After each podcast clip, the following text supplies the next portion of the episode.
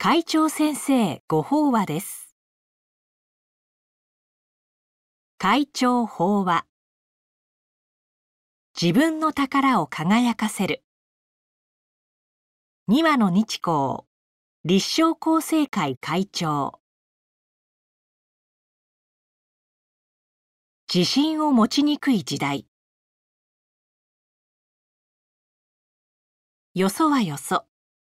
うちはうち。他の人や家と比べて、自分や我が家にないものを子供がねだったときに、親の口から出るのは、決まってこのような言葉でした。一人一人、それぞれ独自の人生を歩んでいるのですから、人と自分を比べる必要はないということを、わかりやすく表現した言葉とも受け取れます。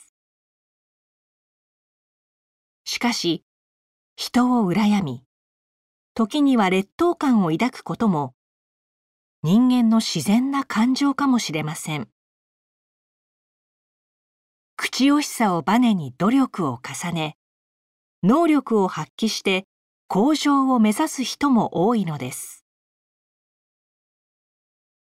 仏教では、人と比べる見方が、物事を見る目をいかに曇らせるかを教えています。仮に、人を羨む気持ちが生まれても、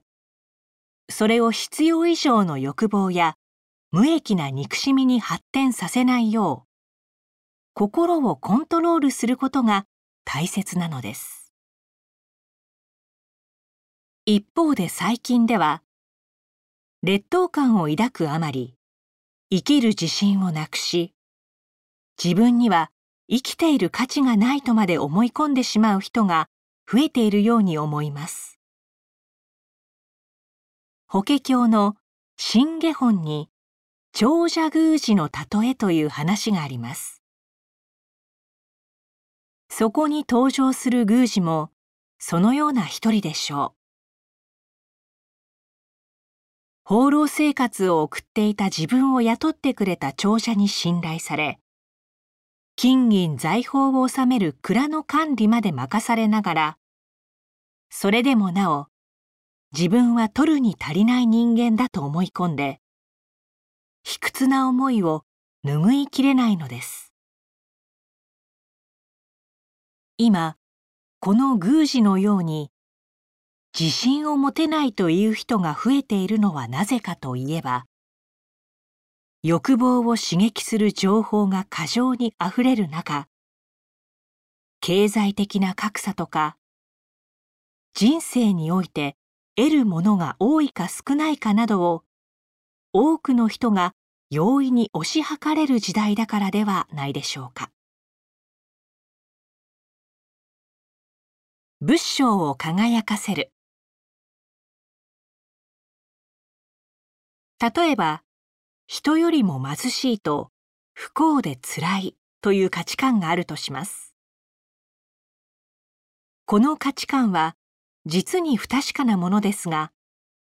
仮にそれが自信や希望を失わせる要因の一つだとしても、こうした価値観に基づいて、自分は不幸だと決めつけているのは、他でもない自分自身です。人生は縁によってどのようにも変化し、固定したままで存在するものは何一つとしてないのです。それなのに、自分にそうしたレッテルを貼って苦しみ、自信や希望をなくしてしまっては、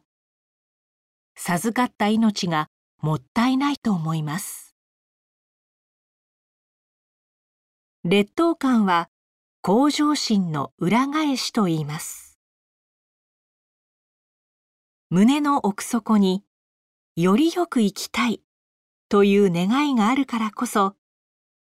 時に口惜しい気持ちも芽生えてくるのです。ただ、自分が不幸なのは世の中のせいだとか、他人のせいだといった思い込みにとらわれると、